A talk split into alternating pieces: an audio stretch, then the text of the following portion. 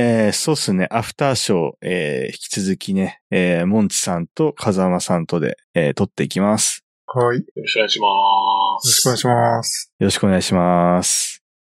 うん。えーっとね、今回アフターショーをね、一応、初めてではないんだけど、まあ、ちゃんと名目として、こう、ちゃんと撮るよって言ったのが初めて。あ、そうなんだ。 そうなんです ね。そうなんですよ。あで、その第1回目が、えーカレーの話。はい。えーそう、カレーの、えー学校に通ってるモンチさんの話を、ちょっと聞かせてほしくて。いや、そもそも、え、これって会社に通いながら彼の学校通ってるっていう、そういう感じなんですよね。 まあ、この時点でもう通っていたになっちゃってるんですけええど、全6回、7回くらいで通ってました。あかあの、会社行きながら。あ、会社行きながら。 それ、え、毎週何回ぐらい行ってたんですか週1水曜日に、違う、週1じゃないな。各週で水曜日に実はあって、ええで、まあ、それ、まあ、これ、多分出しても大丈夫だと思うんで言うんですけど、その、ええほぼ日さんっていうところがやっているカレーの学校っていうところに通っていましたええと。はい。で、そこでカレーについて、なんか、ああでもない、こうでもない、これ、今これが、カレー界で熱いみたいな話をしながら、ええお勉強していました。はい。ああ、なるほど、なるほど。えーその学校に通っているときに、通っ、これはあれかな通ってるときにタンドール自作したんですかはい。なるほど。うん。えタン、タンドールってどんなんだタンドール。タンドールってどんなものを想像するまず。タンドールって、あれだよね。あの、え、なん、なん的なやつ、はい。んだよね。はい。うん。あとはなんか、タンドールチキンみたいなものが。ああ、チキン的な。うん、うん。はい。。うん。えーざっくり言うええと、タンドールって地面に掘った穴なん地面に掘ったあ穴とな。ーあのーうんうん歴史的な側面の話から始まるんですけど、えあのーえ、イスラム圏と呼ばれる、まあ、エリアあるじゃないですか。はい。ええ、発祥がどうもあの辺らしくあ あ、て、で、まあ、ざっくり言うと地面に穴掘ってなんか物焼いてたらしいんです。うんあで、それが、ある程度、その、技術や文化の発展とともに、形が変わっていって、例えば、えあの、タンドルって壺みたいな形をして、だいたい R、R って呼ばれるカーブがあるんですけど、あ、ええ、 R はこういう風にあった方がいいとか、材料はこれの方がいいとか、え炭え、火はどうかとか、なんかそういう話が積み重なっていって、まあ、今の形ができている。うん、まあ、ざっくり言うとなんか、でっかい壺の中で熱源があって、それで、えっ、と、遠赤外線が発生して物を焼く、えー、遠赤外線調理器みたいなところが、あの、た今のタンドールの、まあ、ざっくりとした中身の話にはなる。うん。た え、ここの釜は自作しないよね。うん。いやこれ、は最初ね、それも話あったんだよ、ね。粘土こねるところからみたいな。いやあったやんですよばいでしょ、そこをやれたら。そううんただまあ、うん。そ りゃ無理だろうと。いや、やれないことはない、ないんですけど、うん、あの、カレーの学校に通通う期間がもう決まっていたんで、ああ、はいはいその、間で成果を出すのがかなり難しうんい。しかも、粘土こねるの初めてだし、失敗する可能性があ ると。あうんの、でっかい壺を8個作って何個生き残るかなみたいな話が出てくるんで、そうなってくると。ええ、う なんで、まあ、ホームセンターにあるような材料で、うん。持ち運びができるタンドールを作ってみたら、ああそれはそれで、ね、あの、もしかしたら真似する既得な人が出てくるかもしれええ、ない。うん。いい成果になるんじゃないかっっていうところで始めたのが、その自作サンドール。話うんななんですねるほど。で、その何、タンドールを作るために、タンドール制作会社に取材に行ったっていうはい。話が、小ノートで書かれてるんですけど、はい。んこれは、そのタンドール作る前に行ったんですかうん。はい。行きました。うん行きました。 あうのーん。日本にもインド料理屋さんっていっぱいあるじゃないですか。ええで、そこで当然ナン出てくるようなお店もあるじゃないですか。そうですね。なんとかタンドールチキン。ええあれがあるっていうことは、タンドールがあってタンドール作ってるとか当然ある、ありますよねっていう話 になってきて。えで、日本で唯一かどうかわからないんですけど、タンドールのシェアが一番高い会社が実は東京にありまして、えええ東京のあの、秋葉からちょっと行った浅草橋あたりのところにあるらしいんですけええど、はい、そこに行ってちょっとタンドールについて聞いてきましタンドールについて聞いた結果何が得られたんですかた。とね、なんか、まずその時点で僕タンドールの歴史ってあんまり知らなかったんですよ。うーん。で、インドでタンドール作ってるとこ当然あるらしいんですけど、えで、そういうところからタンドールの輸入っていうのも実際あるらしいって話は聞くんですけど、ええまあこれなんかイメージしにくい話だと思うんですけうど、ん。どうも材料とかが向こうだとなんか、なんて言ってたっけなんか、藁とか牛糞とか、ああ。と土を混ぜてなんか、こんなに作るとか、補修になんかヨーグルト使うとか、なんかすごいなんか異次元、異次元っぽい話をしていて、日本でそれをやるのは無理だろう。うん。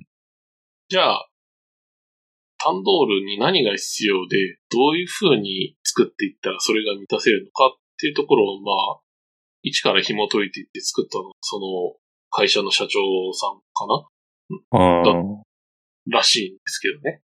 いはい。で、まあ結論から言うと、さっきも言ったように、遠赤外線で中身を焼いていく。うんうんその、日本でいうところの、あの焼き鳥の下になんか変な土台あるじゃん。うんあれも遠赤外線を出す仕組みになってるんですけど。うん。ああ。なるほど。まあ、いわばインド風焼き鳥。それがなんか、ああーの日本の形とは違って釜になって、で、向こうはでっかい串に肉を刺して穴の中、あの、壺の中に突っ込んでいったみたいな説明でいくと、割と、まあ、とっかかりがつきやすいんじゃないかなと思う。うん。はいはいはいはい。ああ、それすごいわかりやすいっすねうん。ええ。だから、じ、現、実際のところはなんか、ピザ窯と、タンドール窯と、うん。あと、まあ、焼き鳥も入るかな入るかどうかわかんないけど。まあ、ええあれ、あれだってやってることは結構似ていて、うーん。高温で物を焼くっていうものの他に遠赤外線を出して中も貫通させて火を通すっていうことをうん目的としてやる。うん。ただ、地域と文化によってあんなにも形が違うんだなっていううん。ところが、まあ、やってて面白かったところですあね。あ。なるほど。なんで、インドの方は、釜にな、釜になったっていうか、釜、釜でこれ上から入れるんですかね、これって。はい。上から、タなンんドーでルこんな窯は上形から入れます。うん。うん、なんでこんな形なんだろうなってちょっと、うん、気になる。まあ、気になりますね。すごまいあ、。それは多分、その歴史的な背景でもともと穴掘って物焼いてたからっていうと ころが。いや、それも、その、うん。このカレーの学校っていう校長で、水野銀介さんっていう日本人の方が出てるんですけれども、えまあその方すごいカレーとかインド料理が大好きで、えええ実際にこれもインドに行って穴掘ってタンドールやってきたっていうような話をしてく、するような方で、おーまあ、実際うまくいったらしい。えで、まあ、多分これ僕の想像なんですけれど、こう、昔って、かまどを作るような技術って当然高等な技術だった時代があるわけじゃない。ええで、そういう時に、物を、大きなものを焼きたいってなって、どうやるかってなったら、もう土穴掘るしかないっていうふうに大体の人はなる、うん。発想としてなるんじゃないかなうんうんうん。例えばこれなんか東南アジアの方でもなんかバナナの皮でつ、バナナの葉っぱで包んで物を、あ地面に埋めて物を焼くみたいな焼き方があったりだとか、っはいはい。ていう例は見てたんで、僕の中ではすんなり、ああまあ、そりゃ穴掘って物を焼くよねっていうような感じになったんうん。ですが、お二人どうですかあれだよね。 あの、うん。みんな大好きな YouTuber、プリミティブテクノロジーとかって、あの、原始生活から、あの、やあってるじゃないで すか。あ、あれか。だからうんあのぐらいなんかまあテクノロジーのないところで生活を始めるときに、ええあれなんか精錬とかもするときさ、すごいいろいろなんか物をこねて、釜作ってとかやったりとか、なんうかん、それもなんか、あ、こうすると、こ熱がさらに高まるんだみたいなのを、すごい、なんか結構わかりやすくやってて、はいえーまあでもなんか、それにはまあやっぱりそれに適した素材とか必要だったりとか、まあその時できる技術っていうものがあって、まあ、まあそうね、やっぱ、なんかまあ穴本のが手っ取り早いっていうのも、 なんかすごくわかるっていうか、う。うんん、あとなんだろう、なんか、あれかな、まあ、ちょっと、うーん、直接関わるかわかんないけど、なんかその石とかがいっぱいあるとかだと、そのなんかレンガとかが発達すると、なんかレンガ組で、その釜作ったりとかするような風土もああるかと思うんだけど、そういうのって石がないとこだったら、レンガ作られないから、なんかシビライゼーション的にそういう 文明は育たないみたいな。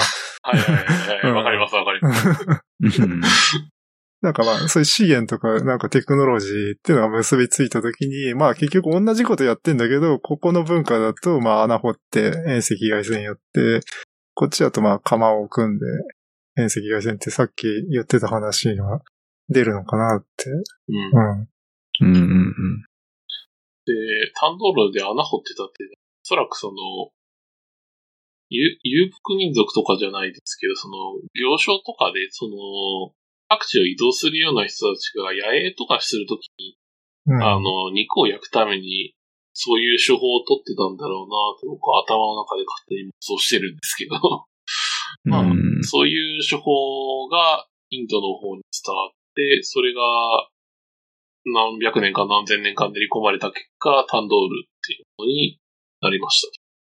うんうんで、タンドルは壺みたいな形をしていて、で、壺でいうところの上の方にカーブあるじゃん。うん。うんあそこにナンを貼り付けたりして焼くんで、あそこのカーブは超重要って実はなんか言われてるんですけど、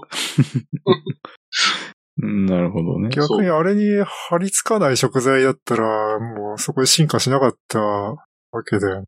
なんはあれ張り付くから、なんか、それで発達したっていう。まあ、そうじゃなきゃ串焼きにして、あの、下に刺さないといけないのかと。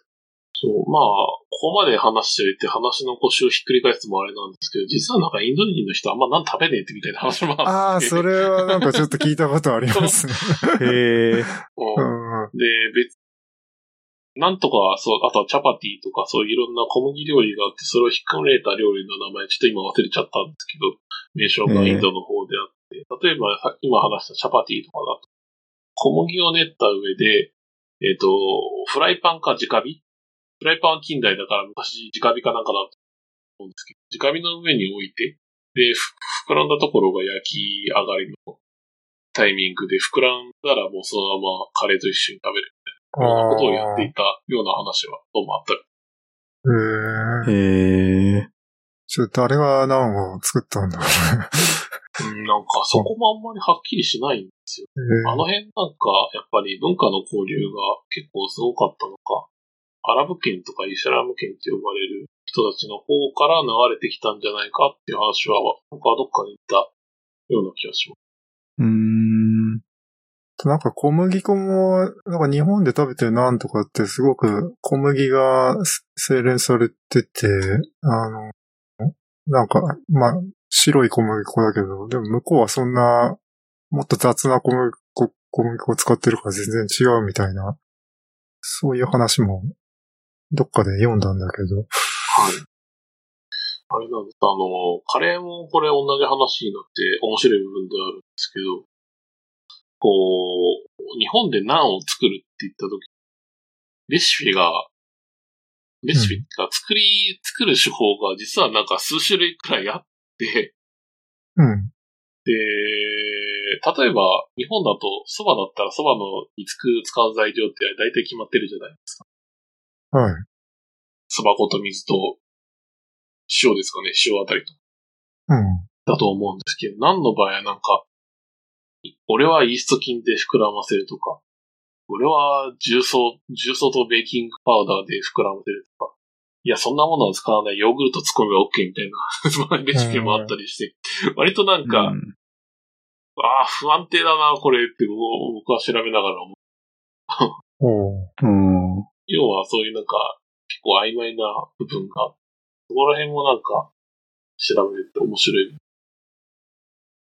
うん。だからこいやのカレーの学校の第一限目が、うん。まずカレーとは何かっていう、結構はい興味深いところが来てて、まあはい。、なんかカレーっていうものもやっぱりすごく、まあいろんな種類が、っていうか、まあなんか、これがカレーだよってなかなか定義しづらいような風に思って、まあ、だから何も結構、何一つとっても割とブレがあるのかなって感じうん。るんだけど、そうですね。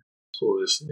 あの、じゃあ、ここで、寺川さんと風間さんに質問なんですけど、はいえーカレーって何料理だと思いますかおー何なんか、美味しんぼみい。たいな質問が来た。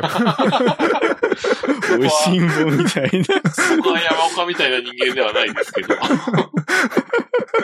カレーって言ったらインドでしょみたいなね、なんかちょっとモブが言うんでしょすごい 何動揺する料わけ。理か。でも ネパールとかもなんか、あのう辺、ん。あの辺っていう、まあ、あの辺で でもなんだろうなうー。でもこれ、結局なんだろう日本料理っていうのがなんか正解だったりするのか。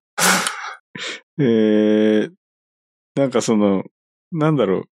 カ、カレーでしょはい。なんかカレーライスとかだったら、ああ。日本料理なのかなって僕は思うけど、カレーって言われると、なんだろう、インド料理うん。あのー、うん、なのかな。だから何料理って言われると、 ネパール、ネパール料理。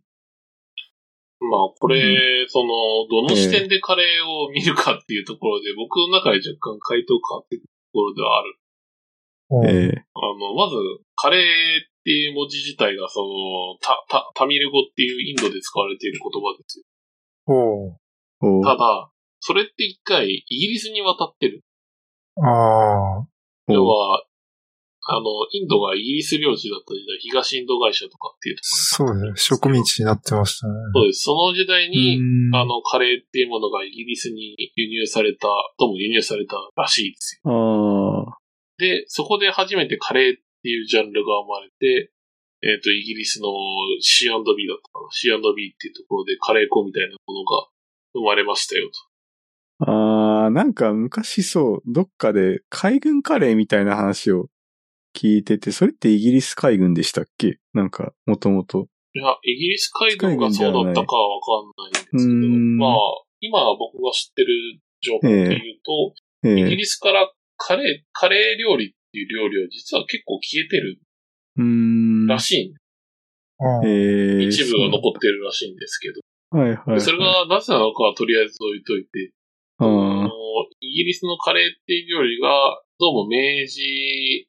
時代に入った後に日本に輸入されまして、まあ、イギリスを手本にしてたんで当然の話になる。うんそうそう。その、入ったお手本にしてたのが、確かイギリス海軍で、僕、だから横須賀の海軍カレーみたいなの食いに行ったことがあって、はいはい。多分、そう、そこが多分ルーツとしては、そうイギリスだったか覚えてないけど、そう日本に入ってきたルーツだっていう話は聞いたことがありますね。はい。まあ、大体その話であっていて、で、そこで初めてカレーっていうええまあ文化が日本で芽吹いて花開いなるほど。て。で、まあ何料理かって言われたらもうこれ日本料理でいいんじゃねって僕は思ってるんですけど。だってイギリスにないしって言って。いや、一部残ってるらしいですけど。ど。えー、でもそれえーイギリス経由で入ってきたっていうことで OK なんですかね。なんかインドからは直接は来なかったんですかね。わ私はその、なんていうんですかね、こう、その当時、インドと日本に交流がうん。あったのかっていうのが僕はわからない。確かに。まあ、その当時、明確に残っているのは、明治維新のところで日本がイギリスを手本にして、その、いろんな技術を輸入する中で、カレーも輸入されたうん。という話は聞いてます。なるほど。じゃあ、カレーは日本料理だってうん言ってで、いいですかでなんか、カレー、カレーって一口に言ってもなんか、いろんな料理あるじゃないですか。えー、そうですよね。なんか、俺、あの、カレーとラーメンだけはなんか二大カオスって俺の中で読めるんですけど、 えー、本当になんか、ものをきちんと定義しねえな、みたい な、そういうう。ん。カレーうどん、そう、カレーライス、そう、いっぱいありますね。カレー、うんカレーの、カレーパンとか。カレーパン、うんあ最近だとカレーラーメンも。カレーラーメンもある ね。カそうオだスね。が混じってる。すごいね。 カレーラーメンとかもう本当なんかカ、カオスの申し子みたい な感じ。そうでもカカレー粉があるから何でも合うからね、本当に。カレーって何でも合うよね。で、まあ、このミトンさんの授業では、カレーってどういうものなんだろうっていうところ、カレー粉とカレーってな、どうしてなんでも合うんだっていうところのお話をしてくれて、えまあーす、ごいなんか目から鱗だ。うん、うん、うん。なんで合うんだ。うん。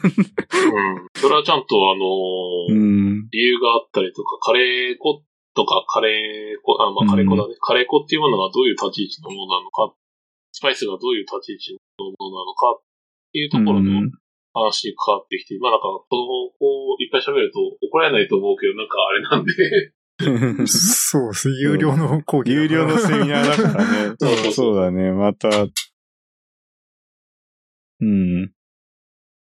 まあでもカレーはそういう風にして、まあ日本に入ってきて芽吹いたと。で、まあなんか海外は海外で、今、現時点だとインドのあの移民とかが増えていて、カレー屋さんとか結構増えてたりとかするんですけど、うーん。なるほど。で、なんか、これ、小ノートの一番最後の方、えー、4キロのナンの生地を用意して、 はい。炎天下の中、140枚のナンを焼いたって いう。死んじゃうよと思って。すごいね、これ。はい。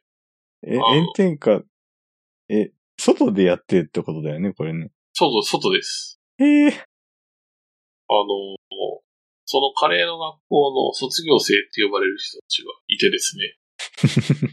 で、イベントをやったわけなんですよ。はい。で、我々は出し物としてナンを出す。うん。まあ、なんでタンドールが、まあ、タンドール自作してて何なんだっていう話になってくると、まあ、タンドールができできた段階で、これテストするときに焼くもの必要だよねって言って何の研究もし始めたっていうところが、その、う まあ、原因なんですけど。ん、えで、どれくらいの量を焼こうかっていう話になった時に想定人数を考えて、で、何枚焼くためには何、どれくらいの量が必要かっていうところを割り出して、まあ、弾き出した結果だいたい4キロっていう値が弾き出されたんですけど、 あーまあでも、ほぼ計算ぴったりで完売したんですよー、もうすごい。お疲れ様でした。あ、本当。で、タンドールの中身って大体何度くらいになってると思います。何度だ何度だろ全然わかんない。う。俺もわかんない。なんかこれ、いろいろ諸説あるんですけど、その、タンドル制作会社に取取材に行った時に聞いた話だと、だいたい目指してる温度は310何度か20度とかそれくらいおーんを目指してると。うんただまあ、ウィキペディアで見るともっと高温で400度とかそういう話が出てくる。うんうん。まあ、我々が作った、我々っていうかまあ、我々チームでやってるんですけど、それがのメンバーで作ったカマーは、だいたいまあ、250から300うんうん度くらいは、出るわけですよ。ええあ、の、草津い 夏の中で、この250度から300度の釜をキープして、 ええ で、140枚のナンをチーム4人で焼いていくっていうことをしていたら、僕は熱射病一歩手前くらいになりまして、ずっと火の回してた。ああ、ずっと火の回してたら熱射病にかかりそうになる。まあ、そういうのもあったんですけど、まあ、とりあえず焼けてよかったね、みたいうん。あ、タンドルガマってどうやって加熱するんですかな。えっ、と、我々が作ったタンドールガマが、その、薪ストーブがベースになってる。はい。ホームセンターで売ってる薪ストーブがベースになっていて、薪ストーブなんで、その、大きな、あのー中央に大きな穴が開いてるんですけれども、ああ。そこに、えっ、と、素焼きの植木鉢うん。のでかいやつをぴったりはめ、ははまるやつがあったんで、はめ込みました。はい。で、その中に炭を入れまして、うん。思いっきり火空気を送りながら熱していくと、だいたい300度くらいまではいっちゃうわけ。ああ。うんうん。あれ、それで上から、そのナンをペタって内側に貼り付けて焼いていく感じですかそう。えっ、と、そのままだと当然植木鉢なので上の口が広いんで、はいちょっと難をつけにくいんで、もう一つ植木鉢を逆さまに貼りつ、うん乗せますと。はい。で、そ、下の植木鉢と上の植木鉢は分離可能になっていて、うん。こう上の植木鉢をパカってひっくり返して、難をペタペタ貼っつけて、パカッまた元に戻す。ええそういう仕組みになっていて、やりたい。だいたい、ちっちゃいサイズだと8枚くらい同時に焼けるんですけど。ええなんか、なんかペロって落ちちゃったりとかしないんですいやー、これがまた大変 で、かあいつくっつかないんですよ。あ あ。うん。あの、ど、どうしたんですか、それ。いや、結局、霧吹きで水気を持たせて、ああ。うんで、ベタって貼っつけるっていうへー方法を取りましたね。うん。あの、インド料理屋のお茶の花と歌いながらやってるんですけど、実はかなり高度なことをやっているなっていうのがやってあーて、すごくわかりまして。あーいい、いい話ですね。いや、本当えだから、し試作も当然、えっ、と、何ヶ月だ ?2、3ヶ月にで、計4回くらいやってるんですけど、へえ最初の方は本当にうまく焼けなかったり、セミの中に何か落ちて煙が出てたりとか、 うわ割となんか試行錯誤で、きちんと焼けるようになったら、本当本番1日前くらい。すごい。い。そんな状態で。そう。そこまでやって、なんか、インド人の気持ちが理解できるようにそう。なった。なったのかはわからないですけど、 うんまあでも、うん。カレーの学校で学んだことは、まあ、まあ、な、なん、なんではなくて、実はカレーなの。まあ、ああ。かカレーのことについては、まあ、割と勉強になったな、と思いましたね。なんかその、ターンドール作ってる会社があるっていう話を聞いたときに、まあさっきラ,、ラーメンもカオスだって言ったときに、なんかラーメンだとなんかそれって製麺機なのかなって思って、なんか、なんだろう、なんか二郎風のラーメン作ろうっていう人たちってネットにまあ結構いて、あれを作ろうとしたらまず製麺機を手に入れないといけないっていう話なんですよ。はい。その、まあ、なんかね、あの、豚を煮込んで、こスープ取るとかは、まあ、それはやろうと思えばできるけど、結局なんか必要なのは、製麺機が 必要なんで、なんか、それを、と、まあ、実際に二郎が使ってるやつと同じものを手に入れるところから始めないといけないみたいな。うん。ちょっとなんか、そこがカレーだとタンドールなのかなっていうようなざっくりした印印象を受けました。いやー、ここはまたカオスですね。うんあのーラーメンの方が僕はまだカオス度低いと実は思ってるんですよ。ああ、はなんでならラーメンって必ず麺は入ってるじゃないですか。 いはいはまあ最近なんか豆腐が代わりに入ってるとか、なんかちらほら出てきてますけい。ど。うん。うんで、カレーがそうかって言われると、実はそんなことはないっていう風になってですね。おう例えば、かインドでも文化的に北と南に地理的に分けしたときに、なんとかパン系のものを食べるのっていう、北の穀倉地帯の人たちああがらしいんですよ。はいはい。うんうんで、南の人たちは米とか食べるらしいんでああすね。うん。で、インドでもそういう違いがある中で、さらにそこにグリーンカレーとかレッドカレーってタイとかあるじゃないあですか。あ、はいはあの人たちって、まあ米も食べるけど芋とかも食べるじゃないい。ああ、で、カレー自体も、うん。そのグリーンカレー、レッドカレーと、まあ、南インドカレー、北インドカレーってこで、うん。材料とか使うスパイスが、もう違ったりとかして、うん。うんなんでこれはひっくるめてカレーって呼んでるんだろうって勉強しながら思ってたんですけど。うんうんうん。だから僕の中では、カレーは、まあカオスの 根源で何が起きるかわかんないから面白いなっていうところはある。うん。うん。うん。まあそれに比べたらまだラーメンの方がまだ落ち着いてるなっていう感じは僕の中ではしてるんですけど。うん。うん。だって、カレーの隠し味でコーヒーとかチョコレートとか普通の料理で考えたら考えられないから。なるほど。ただ、きちんと勉強していくと、ある程度何を達成したいからこれを入れてるのかっていうところは見えてきたりはする。ああ。うん。うんあ、この人はこれが欲しかったからこの材料入れたいんだなっていうところはある程度今は想像できるよううにん。ちょっと話ずれるけど、うん。こないだ読んだどうでもいいネットの話で、なんか、嫁は、あの、うち、うちでカレー作るときに、な、うちの嫁はなぜか、あの、2種類のメーカーのカレーを買ってきて必ずブレンドするって。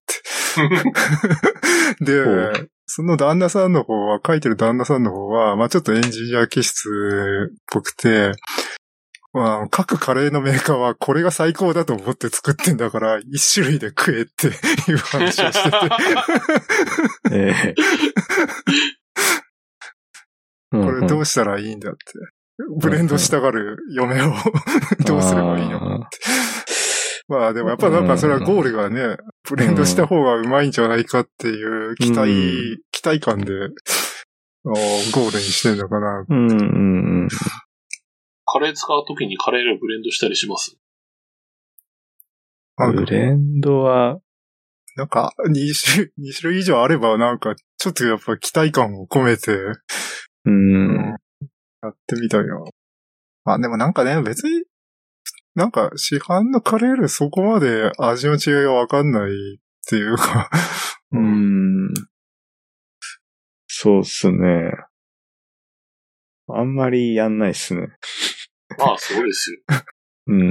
で、カレーで大事なのって、実は味じゃなくて香りなんですああ、あよ。カレーの今味って、あはいの、風間さんおっしゃってたそうですね。あのこれも僕、あの、勉カレーの学校で勉強してる目からうるだったんですけど、その、いわゆる欧風カレーっていうものあるじゃないはい。欧風カレーとビーフシチューの違いって何かわか りますああ。風カレー。欧風カレーって、な、なん、なんすかあんま食べたことない。まあ、今で言うとそうですね。えっと、ホテルで出てくるカレー。ああー、はいはいはい。ああいう感じのなんか想像して、あえてかけずになんか、そうそうそうそうそう。あ器に入っあて、るこれこの前食べたわ。これが欧風カレーっていうの か。うそんう。か。ええで、答えを言ってしまうと、うんう。ん。実はビーフシチューからカレーに変身させることって可能なんですよ。ああ、はいはうん要は、スパイ。スが入ってるか入ってないかい。うん。うん。のと、まあ、まあ大体そそれかな。それ以外の項ってあんま実は変わらないはずなんですよね。うんうん。ビーフシチューの方は、なんか、じっくり寝たフォンドーボーとか、そう、なんかそういうの、うんデミグラスソースとかそういうの入れると思うんですけど、オフカレーでも別に入れないもの。っうん。ううんん。。ていうことを考えると、実はみんなカレーカレーって呼んでるものは、味じゃなくて香りなんだうんっていうところに気づけるかどうかが、実はカレーの肝だったりもする。うん僕は気づけなくてずっと悩んでた。例えば、あの、素人、し素人って言っちゃダメ一般の、あの、カレー全く知らない人がスパイスを片手に取って、さあ、カレーを作ってくださいって言われた時に、悩むのは何、何味にしたらいいのこれっていう感じだと思うんですけど、あ最近それうんうんうん僕は大きな間違いだっていうことに1年、1、2年前に気づきまして、 ーおう何味って言われたら塩味しかないんですよ。あーうん。そうなんですよ。うん。そうなるほど。だって醤油とかないじゃん。うん。うん、ないね。かろうじてなんか、あの、だ、だしみたいなのはもしかしたらあるかもしれない。インド、インドカレーでだしっていうものはあんま使わないし。っうんうん。てなるとやっぱり、一番重視されているのは香りで、実はカレーの味だと思っていたものは大体もう全部香りが溶け出したものだっうん。たが、うん。実は、カレーの一番の肝だったりはするんですけど。うん、肝だとまあまあい今の時点で僕は思っているっていう話なんで、その、これをなんかカレーのプロに見せたら全然違うじゃないっていう話になるかもしれないんで すけど。なんか、味噌汁もさ、味噌だけ入れても味がしないじゃない。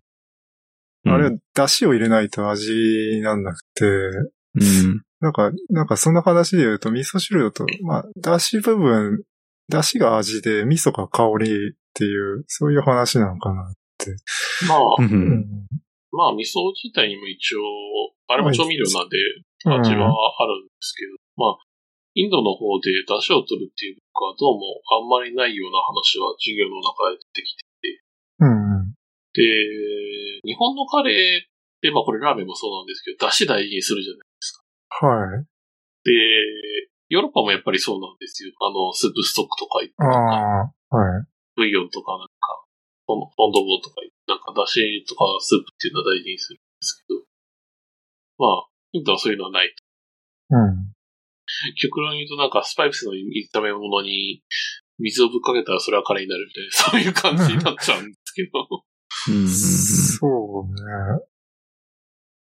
そこのなんか、料理の文化が全然違うっていうところが一番なんか、びっくりしましなんかカレーって、なんかそもそも液状じゃなくてもカレーなんですかね。なんか僕、なんかカレーってもう、究極言うとただのスパイス炒めがカレーなんかなっていうような感じもた。はい。して、なんだろうな、なんか、あの、ん僕行ったネパールカレーの店とかだと、なんか、なんかメニューは、によって、あんまなんか、汁がない、本当なんか、スパイス炒めみたいな料理もあって、あれはまあ、カレーとは言ってなかったけど、なんだっけ、マトンドピアイザーとか、なんか、はいはいはいはいまマトンと玉ねぎの炒め物はいはい。まあ、あれはただの炒め物か。でもまあ、カレー、カレーなんですよね。カレーっぽいですね。個人的に言うと、日本人が感じて、あ、これカレーじゃんって思ったらもう全部カレーでいいんじゃないか なと思ってるんですけど。だってほうら、んそれで言ったら、カレーハンバーグとかカレーですし。あですよね。 あ、そうですね。カレー味、カレー味ってものがなんかある、概念としてある感じですそう。ただ、そのカレー味って思ってるものは実は味ではない。味ではない。あーはい。香りですっていうところに、うん。まあ、が一番の大きな落とし穴うーん。うん。で、僕とかもそうなんですけど、初めカレー作ってた時に、その隙間を埋めるためにみんな、例えばソースだったりとか、ケチャップだったりとか、ああ。あとはなんかジャム入れてみたりとか、チョコレート入れてみたりとか、コーヒー入れてう。うんん。っていうことをやってたんだな。なんかそこら辺は全然なんか文化の違いなんだなっていうところが、一番、うん。まあ、目から鱗だったのと、まあ、自分の経験値を裏付けされてきた瞬間でしたうね。ん。なるほど。あ香りって言うとあれだな、なんかちょっと思い出したのが、まあ、ちょっと前になんかデイリーポータルでやってたんだけど、なんか何でもスモークに、燻製にするっていうのをやってて、はい。燻製って、あれ何やってるかって言うと、その煙でいぶして香りをつけてるっていうことみたいなんだよね。だから、うんうんなんか普通の食べ物も、なんかその燻製にすることで全然、こうもう味、味じゃないんだけど、風味が違って、はいすごい何食べても、うわあ、燻製だって、うん。うんなるみたいな。そうだね。うん。結構う、んいろんなもん燻製してるよね。最近のそうそう燻製専門店とあかだと。燻製専門って、なんか、寺川君とこ前行ったことあああ、ったそうだね。ね。うんうん風間さんとは行ったし、風間さんと行ってないんだけど、うん。うん。違うすごい専門店とか行った時、なんだろう。結構いろいろな、なんか野菜とかはもう基本燻製にしてみたいな。はいはい。なんかすごい、な、なんだろうこれ。な、燻製なんだけど、これも燻製にすんのみ たいなそう。感じはすごいあって、ちょっと、うんうん、まあ確かにいい香りなんだけどね。うんまあなんかちょっと、うん。まあ面白かったなっていう感じ。僕はまだ燻製は全然手出すつもりもないし、出せ手出してないんですけど。なんか、キキット自体は安いみうん。たいで、僕、最近、購読してる漫画があって、うん。いぶり暮らしっていうマニアックな漫画なんですけマど、ニアックだ。そうなんか、燻製をすることを主体に生活を描いた漫画があって、そんなんで成り立つんだ。そう、これ僕も読んでてびっくりしたんですけど、成り立ってるんですよ、なぜか。 はい。えーいや、面白いんですよ。そして、なぜかって言って申し訳ないんですけど うんもう。例えばなんか、一番、マジかって思ったんだと、カップ焼きそばの麺をいぶり燻製してたりとか、ああ。ああ、 まあ、機会だったらちょっと読んでみる。あれ結構なんか、料理漫画好きだったら、スッと入ってくるんじゃないかなと。へえ、ちょっと、興味ありますね。うーん。なんだろう、漫画の話が出たから、ちょっと、サブカル的なところに、ちょっとシフトして、はいゲームの話をちょっと、えーしたいなっていうはい。ところなんですけど、まあ、モンチさんは、アナログ、デジタル、レトロ、スマホ問わず、ゲームをすごいやられてるということで、はい。どこから行こう。えー、レトロから行ったらいいかな。はい。どうだろうな。なんだろう。この小ノートから行くと、メガドライブは神って書いてある。うーん。神なんすかまあ、初めてかさ、あの、触ったゲーム機、メガドライブなんですよね、実は。あ、そうなんですね。えー、ファミコンじ ゃない。あそう。はいまあ。初めてのゲームが。そう。ここの辺話すとなんか、いろいろなんか年齢とか出てきそうなんですけど、 子うーん。供の時に触ったことあるゲーム機で、ファミコン、メガドライブ、あと 3DO も触ったことあったの。 3D を。 3D をそうなんです。ただまあ、うん家にあってよく遊んでたな、メガドライブで。うーん。なんか割と家の人のチョイスが渋いっていう か、ハズレハードを弾いてるって。 メメガ、メガドラはいいけど、3D は、なんか、うーん 3DO はあの、借り、借りてきてちょっとやったくらいだな。ああ、なるほど。うん あれは、あの、か、まあ、あんまり、なんかディディスるのもあれだ。ちゃんと面白いゲームもあるんで、あれだ。うんん。メガドライブ。僕も、子供の頃、そう友人のお家で、ちょっと触ったんだけど、なんだろう。その時、その友人のお家で、メガドラがその、鏡餅スタイルだったんだよね。ああ、はい。うーん、で、あれって、何なのかって、まあ僕、その、本当なんか大人になってから知ったんだけ ど。あれ面白いよね、でも。そのなんだろう、メガドライブ本体が16ビットのゲームハードで、あの、なんだっけ、あの、スーパー 32X だったっけはいはいはい、はあい。いつを装着すると、32ビットのゲーム機になるっていう、そう。ちょっと、変、なんか、男心くすぐるっていうか、 そういうロマンのあるハードなんだよね。あれ って。でそうなんだ、これ。そうで、それをさらに超越した、なんか、人たちがいて、なんかこう、メガドラタワーっていうのを作ってる人がいて、はいはいはいはい。そう、それ、それ多分もう、うん、結構有名な感じなんだけど、はい。そうですね。なんか、僕が名前つけ、つけたつもりはないんですけど、僕の中で、ゲーム機の中で合体物と呼ばれるシリーズ がうん。最近のハードだと、まあ、スイッチ、ニンテンドースイッチとかもそうだよね。ああ、そうだ、ね。昔だと、例えば PC エンジンも後からディスクでのシステムがついてうん合体できたみたいなシリーズがあっうーんて、。メガドライブもその系統にありましてですね、ええスーパー 32X の他にメガ CD みたいなのもあったりとかああ、一番初めの方に出たやつだよね、それ確か。そうですね。で、最終的にあいつは、ダイヤル回線でネットにつながるようになってるんで、ああ、なんかメガモデムみたいのがそう昔あって、そうそう、それにくっつけたらさらに大きくなるっていそう。メガモデムを使ってなんか、ネット経由でゲームう。がうんダウンロードできたのかな確かダウンロードして遊べるみたいなシステムがあったりと か。なんか、時代の先を先取りしすぎだなっていうようなシステムになっちゃう。まあ、セガって大体そういうハードが多いんですけど。うん。なんか、その、メガモデムとか、メガ CD とか、なんだろう、あと、メガ、なんだろう、メガ CD になんかマイクをつけるやつとか、なんかいろいろなんか使ってる人間の、その、エシアダプターの数が半端なく て、 なんかそ、う。混戦がすごいっていう画像を昔見たことがある。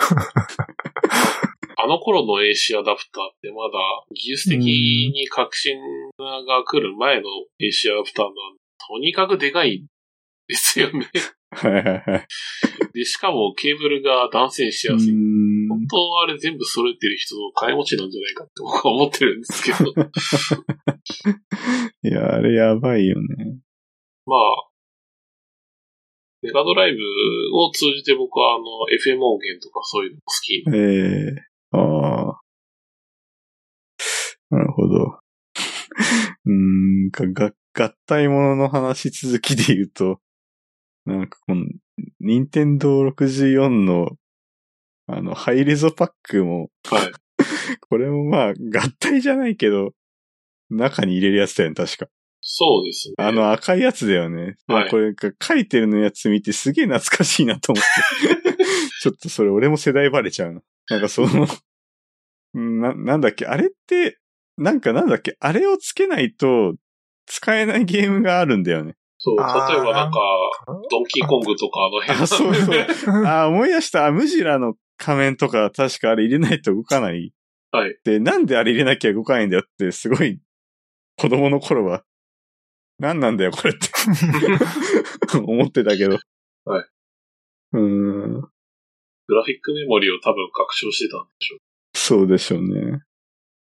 そうただまあ、任天堂64うんも、後々ほら、ディスクシステムみたいなのあ短期間ですけど出してますし、あれも合体ものですね。ーあー、だから64に関してあれじゃん、コントローラーにもさ、なんだっけ、あの、ジョイントする、はい。あー、あれだ、あーなん振か動パックだ振。動パック。 振動はい。 そう、あれも、何これって。 その、つけて、おお、すげえコントロール振動するって。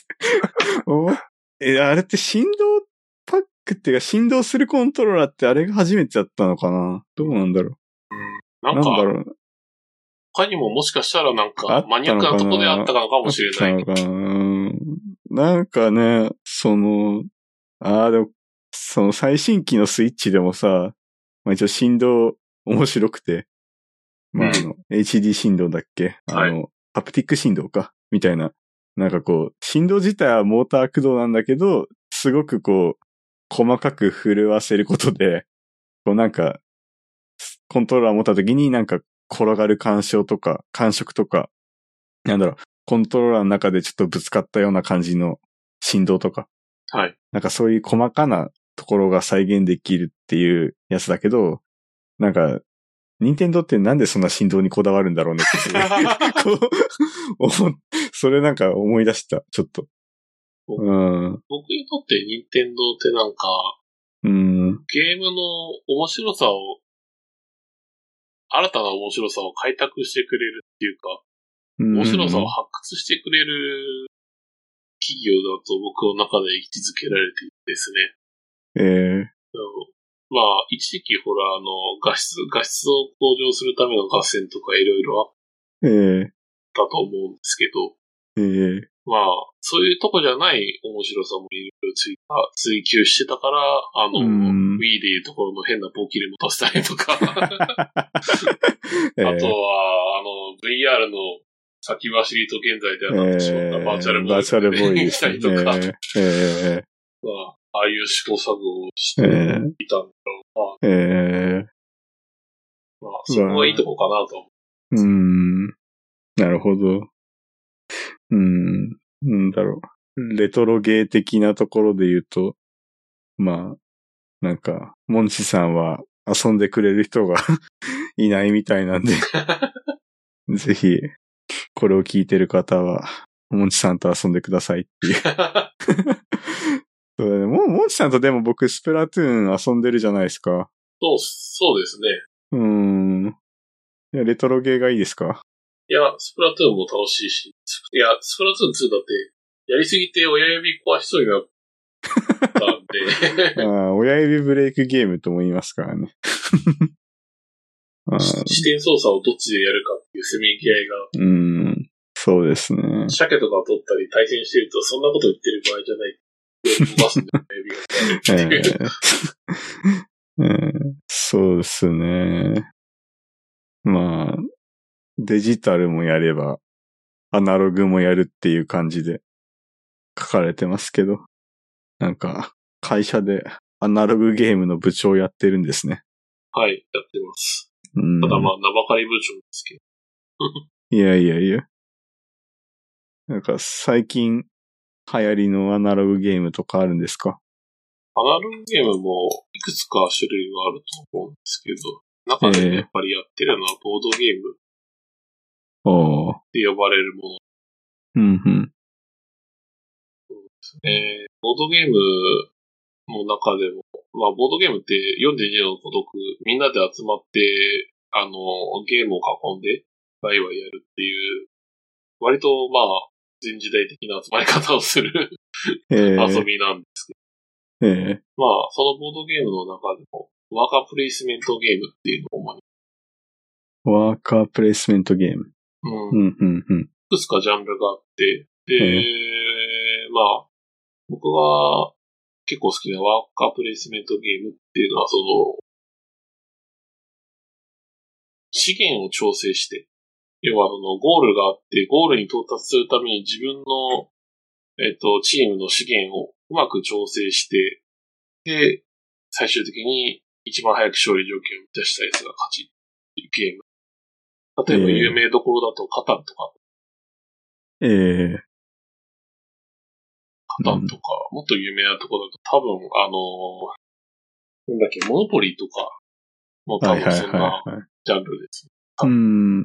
あと、ゲーム、デジタルゲームの方に戻ると、イタストとか、うんうんうん。あと、桃鉄も多分そういう部類に入る。あれはもうちょっとマニアックにしたような、ボードゲームを好き好んああ、でやってますね。そうですね。なんか僕も、あの、モンチさんと、なんか、一回か二回か一緒にやったことがあるんだけど、なんだろう。すごく、初めの初期セットアップが時間かかるっていう、そう。こう、 イメージが強くて。なんか、いっぱいこう考える資源だったり、なんだろうな。その、考える要素が多いから、まあ、本当頭のいい人は、 なんか、強いなって感じました。一緒にプレイしてる中で。うん、ほんとね、ああいうの得意な人ってすごいなと思うんですけど、そうですね。なんか、あれも、集まり方とか遊び方が全時代的だよね。そうですね。まうんあ、だから受けてるのかもしれない。最近ボードゲーム人気で、だんだんだんだんこう、イベントの規模とか大きくなっていったりしてるんですけど、うん。なんか、みんなやっぱり、集まってゲームしたかったんだね。 そういう、ああ。そういう思いがあるのかええなるほど。うん。そうですね。まあ、ぼっちには辛いな。まあまあまあ。なるほど。いな。や、僕はもう、あの、うんストラ、ストラテジーやったりとか、あと、まえあ、えメインでやってるのは一今一応 FPS なんで、あの、イカとかはやったりはしてるんですけど、うん。いろんなゲームやってますね、 本当に。ええなるほど。うん、僕も今、最近はもう、スプラトゥーンばっかですけど、なんか、風間さん、うん。最近どうですかゲーム。最近も何も、もう、ここ5年ぐらい変わってなくてさ。マジ 5年ぐらい同じゲームやってんだけど。どんなゲームなんです強いあね。の、マウントブレードっていうゲームがあっはいはいはいはて、まあこれ、マウントっていうのが騎乗するっていう意味で、ブレードがまあ刃で、まあその、騎士となって、まあうん馬に乗って、まあ敵と戦う。ああの、まあ戦う部分はアクションゲームなんだけど、うん、基本的には箱庭の中世の世界で、えー、なんか、あちこち行って兵隊とか増やしながら、あのーやっていくゲームで、まあなんだ、箱庭ストラテジーアクション、まあ何でもゲームなんだよね。 まあ、うん。で、なんで5年もやってるかっていうと、まあ、基本的にまあ、まあ、このゲーム基本的に長いんだけど、その、あの、何もない状態からどんどん兵隊増やして成り上がっていくっていう、まあその1プレイだけでも長いんだけど、うんまあそれでも何回かやればさすがに飽きるけど、そのパソコンのゲームなんで、あの、モモッドがいっぱいあるのね。まああの、うんスカイリムとかもそうだけど、まあいろんなモッドを入れるとまたちょっとテイストが変わるっていうのがあって、で、なんかそのマウントプレードだともうガラッと、もう結構ゲームシステム自体ちょっと変わっちゃうみたいなのとかもあって、なんかそういうのを入れていくと、もうね、 なんか全然飽きないっていうか、うん。うん長く遊べるのがいいね、でも。うんまあいいのか悪いのかわかんないね。いやーコスパ、コスパはいいと思うけど。コスパはいいね。だってこれ今、フルセットでセールとかしてると多分5ドルぐらいでうん。買えちゃうから ね。ねいいね。うんそういう PC ゲームだと2000あ、すいません。PC ゲームの楽しいとこってそういうとこですもんね。ううん。んうん。まあでも、まあ僕はこう、だけど、多分、あの、なんか、ヨーロッパの方のゲーマーって、また結構、変、変態で、 なんか、多分北欧の人とかって、まあ僕の偏見なんだけど、北欧のゲームってあのーあそこなんか、えーパラドックスインタラクティブっていうパブリッシャーがあって、でそこが出してるゲームって、もうなんか歴史シミュレーションの、えー例えばなんかハーツ・オブ・アイアンとか、はいはいはい。第二次世界大戦をシミュレーションするやつとか、えー、あとまあその中世のやつをシミュレーションするやつとか、いそういうのいっぱい出してて、まあどれも基本的に、まあシングルプレイヤーなんだけど、まあふ普通、平均的に1センチ間以上やるみたいなゲームがザラにあって、はい。うん。あの辺の人たち多分そういうゲームを何本かやってれば一生分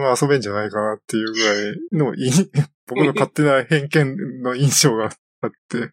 うん。あと、もう一つすごいのが、フットボールマネージャーっていう、まあそのはいサッカークラブの経営ゲームがあって、あれはもうヨーロッパで大人気で、もうなんか普通のサッカー選手や監督以上に、 そう素人のゲーマーがやり込んでて、俺が監督やった方がうまくいくって思ってるプレイヤーがいっぱいいるぐらい。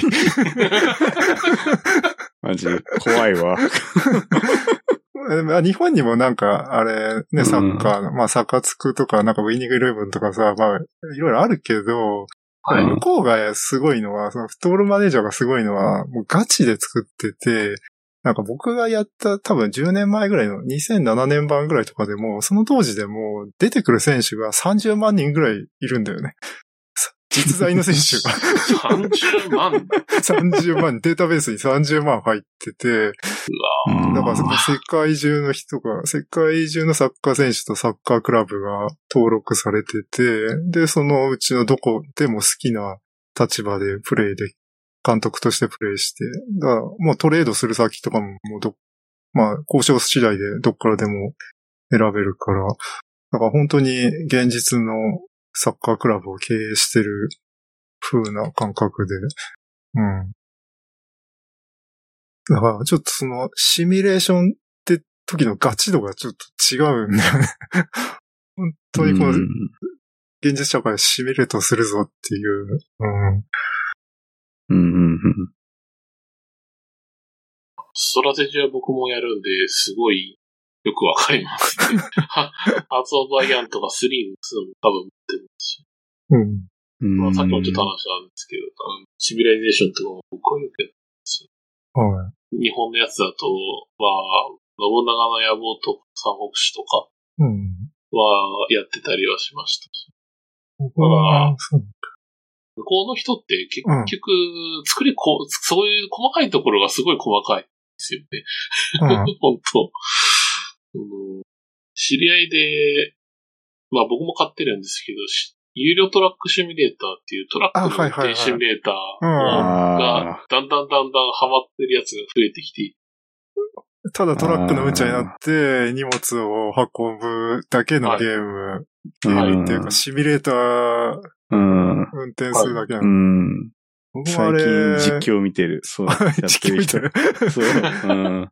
あれで運転しながら、本当になんかラジオとか聞いてると、あのなんか本当に仕事してるみたいな。うんまあ、身内でそういう自分のやってることを実況するような、そういうページを作って、そこでまあ配信したりとかするんですけど、うん。このそうだね。アイトラッカーっていう、あ違う、トラックアイか、トラックアイっていう製品が自分の顔を振り向いたあ方向にはい。画面を操作してくれる。あそして機械線を使ったあ。はい。のかななんかそういう視点操作システムと、うん。うんハンドルコントローラーと、あとアクセルペダルのペダル、フットスイはッいチをはい完備して、うで、ん休みの日にずーっとなんか、パンパラジオを聞きながらトラック運転してて、いうのを見うて、んそれもう商売にした方が早くないですかって3回くらい言ったこともあったんですけど、ええ面白い。うんまあ、ただ、車運転してて癒されるっていうのは僕も痛いほどわかるっていうか、夜中、夜な夜な運転してた人間なので、 まあ確かにそういうの久々にやりたいなって思う瞬間は結構出てきてるんで。多分そのうちハンコンとフットスイッチか と思うん ですけうど。ん。ここはあとあれ、テストドライブアンリミテッドっていう、これも車運転するゲームなんだけど、ええこれはあの、ハワイ、オアフ島を舞台にしたゲームで、まあそっちは、ちょっとドラッグとは違って、セレブ生活をするゲームで、なんか空港から降り立つなり、まあレンタカー屋行って、すごい高級車とか借りて乗って、そっからなんかお金貯めて、どんどんどんどん高級車買って乗ってくっていう。ただ、ただただハワイのオアフ島をドライブするだけのゲーム。でも、すごい、それ気持ちよくてさ、僕好きだったのは、うロータスエリーテっていうスポーツカーに、あれ乗っいいてです、ちゃんとハンドルコントローラーで、ブワーン、ブワーンってこう、うんでちゃんとね、信号も、信号別に赤信号で通ってもペナルティーはないんだけど、僕はちゃんと減速して、 あの止まって。うんリアル感がね、追求したいね。そうそう。で、まあヘッドトラッキングまではなかったから、ちゃんとマウスでこう左右向う顔ん。振り確向い認てしてね。 確認しして、よし。て。いいね。 うん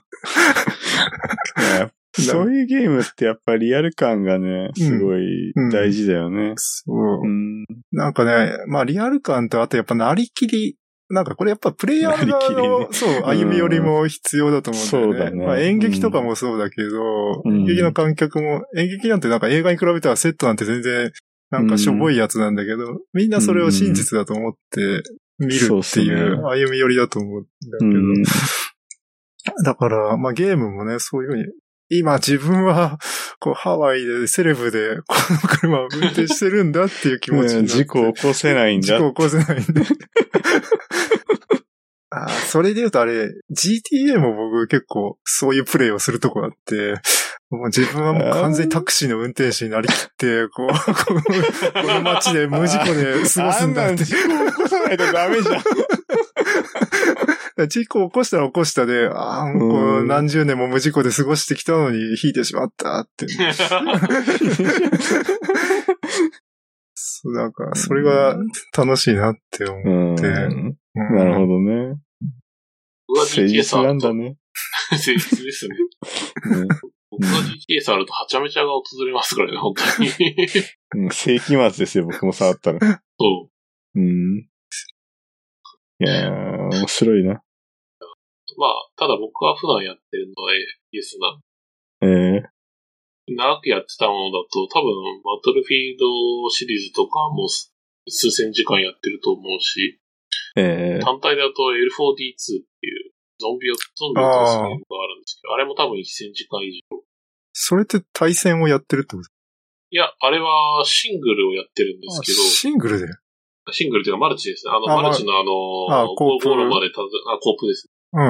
で、ふ普通のコープだと簡単すぎて、もうなんか、うん何も困らないで、そう、クリアできるようになっちゃっうて、ん。で、飽き足らなくて、モッドを入れたサーバーに入りまして、 ああ、設定が過過激になってる。過激になってるんです。なんか、まあ、タンクっていうキャラクターとか、あの、はい特殊感染者っていううん。部類の強いキャラ、敵がいるんですけど、それがなんか、複数回、複数回、ランダムでポンポンポンポンっておお。ボールだあと。ゾンビの数が異常に多くて足が速くて攻撃力が高いとか、 っていうのを、 うん。うんもう魔改造した結果、ワンプレイになんか6時間とか8時間かかってクリアできるかわかんないかみたいな、超、 超難易度の、あの、サーバーばっかりでプレイしまして。ええそんな遊びになってんだ。僕はレフト4デッド1、2やって、うん。うん。結構やったんだけど。なんかあの、人数増やすやつとかもあって、レフト8デッドとか、レフト12デッドとか、 すげえな人数でええやったりとかもしして。僕がやってたところは12人と8人選べるような感じでしたね。ええそうなん だそうなんですよ。まあ、そういう、まいやあ、ーコープも結構好きなんですけど、まあうん、対戦系も結構好きで、はいは最い。近やってるのだと、ドンカツとかやってますけど、ドンカツあドン楽カツしそうだよな。うんあれはやんなきゃなって思うんだけど。。うん。そう。ただまあ、ドンカツ割と、まあ、FPS みんなそうなんですけど、足音聞かないと話にならないゲームなんで、そうですすね。そうなんそれで、うん僕、あの、久々にヘッドホンを新調したあんあ、ですそけど、れ そでうか。 ああ、さっきヘッドホン買ったっていうから、なんで買ったんだろうって聞こうと思ったんだけど。足音聞くために。足音聞くためだった。いや、ちゃんと音楽聴くっていうまっとうな理由もあるんいやいでやすいよ。や。いや、 そっちがメインでしょ。足音聞くっていう。いや僕は音楽も大 好き。うん音楽も大好きだけど、足音も大好き。足音もいやーそうだよね。うん。じゃないとね、その、まあ、戦わずして勝つこともできるのが、まあ、あのゲームの面白いところかなとは思うんですけど。うんまあ、それでも行って、ノンキルの、ノンキルで行ってもせいぜい 8, 8位とか9位とかその辺が限界。だいたい。 なるほどね。いやー、ちょっとゲームの話も盛り上がったんですけど、まあこんな感じで ね、今日ははいち。ょっとまとめていきたいと思うけど。いやー、楽しかったっす。ありがとうございました、本当に。いえいえ。もうまあ、またぜひ次回とか、あの、また話、なんかネタがあればこう、またまた、モンチさんから声かけてもらってもいいし、はい。僕からも声かけさせていただきたいんで。まあ、はいき基本的に人がついていけないような話しかしないん で。 本い当やーでもそうっす、結構ついていくのが大変だったんですけど、はい。まあ、すごい勉強になりました。本当にありがとうございました。いえいえええじゃあまあ、今日こんな感じで、ええはい。終わりますね。はいはい。はい。ありがとうございました。ありがとうございましたあ。りがとうございました。